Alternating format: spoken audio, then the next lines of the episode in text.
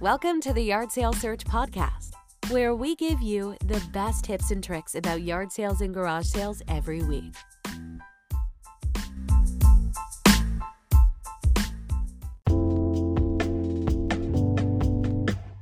How do I restore antique furniture found at a yard sale without decreasing value? One of the great joys of the yard sale is that you never know what you're going to find. From your new favorite sweater to the French press that becomes a staple in your everyday routine, to some novelty items that you didn't think anybody else even cared about, the serendipity in the search is what it's all about. By the nature of the event, of course, a lot of things we find and fall in love with are, well, old. Some of us like to say antique. After countless episodes of pawn shop shows, of course, a lot of people are on the prowl for a particularly valuable antiques among our beloved yard sales. So, how likely are you to find a valuable showstopper? And how can you go about properly restoring it? Let's take a look.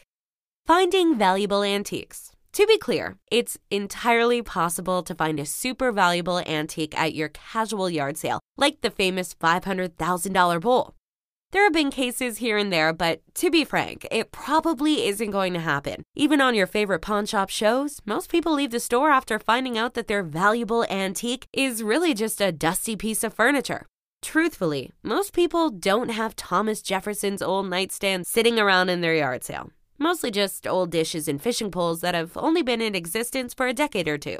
Does that mean that finding this treasure hidden in plain sight is impossible? Absolutely not.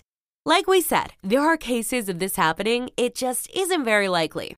That doesn't mean, however, that you can't find items that are underpriced at the shop. Old video games, for example, are items that might be on sale for a couple of bucks a piece.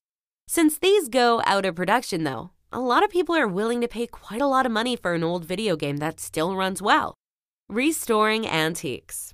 The other part of the equation is figuring out what you mean by valuable antique. Most antiques have sentimental value, but usually aren't worth all that much on the market. The dresser that's been in your family for four generations might be really valuable to you and your family, but probably not to someone who would rather be shopping for new furniture at IKEA. In these cases, restoration without damaging the value will be a personal question.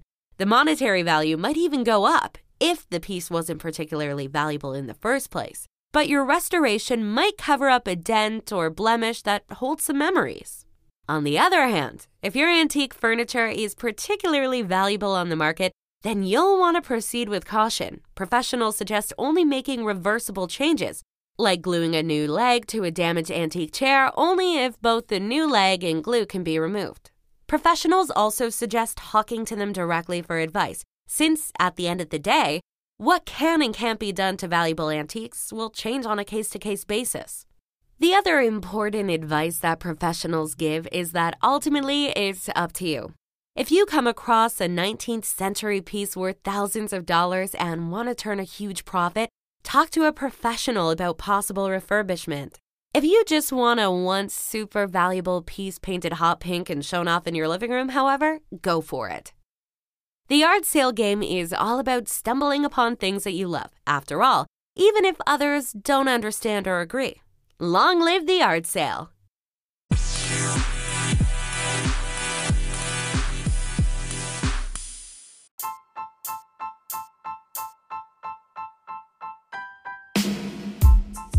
Thank you for listening to the Yard Sale Search podcast. Yard Sale Search is the world's most popular platform to post your yard and garage sales online. If you want to get maximum visibility on the web, then you'll want to post your yard sale with us at yardsalesearch.com.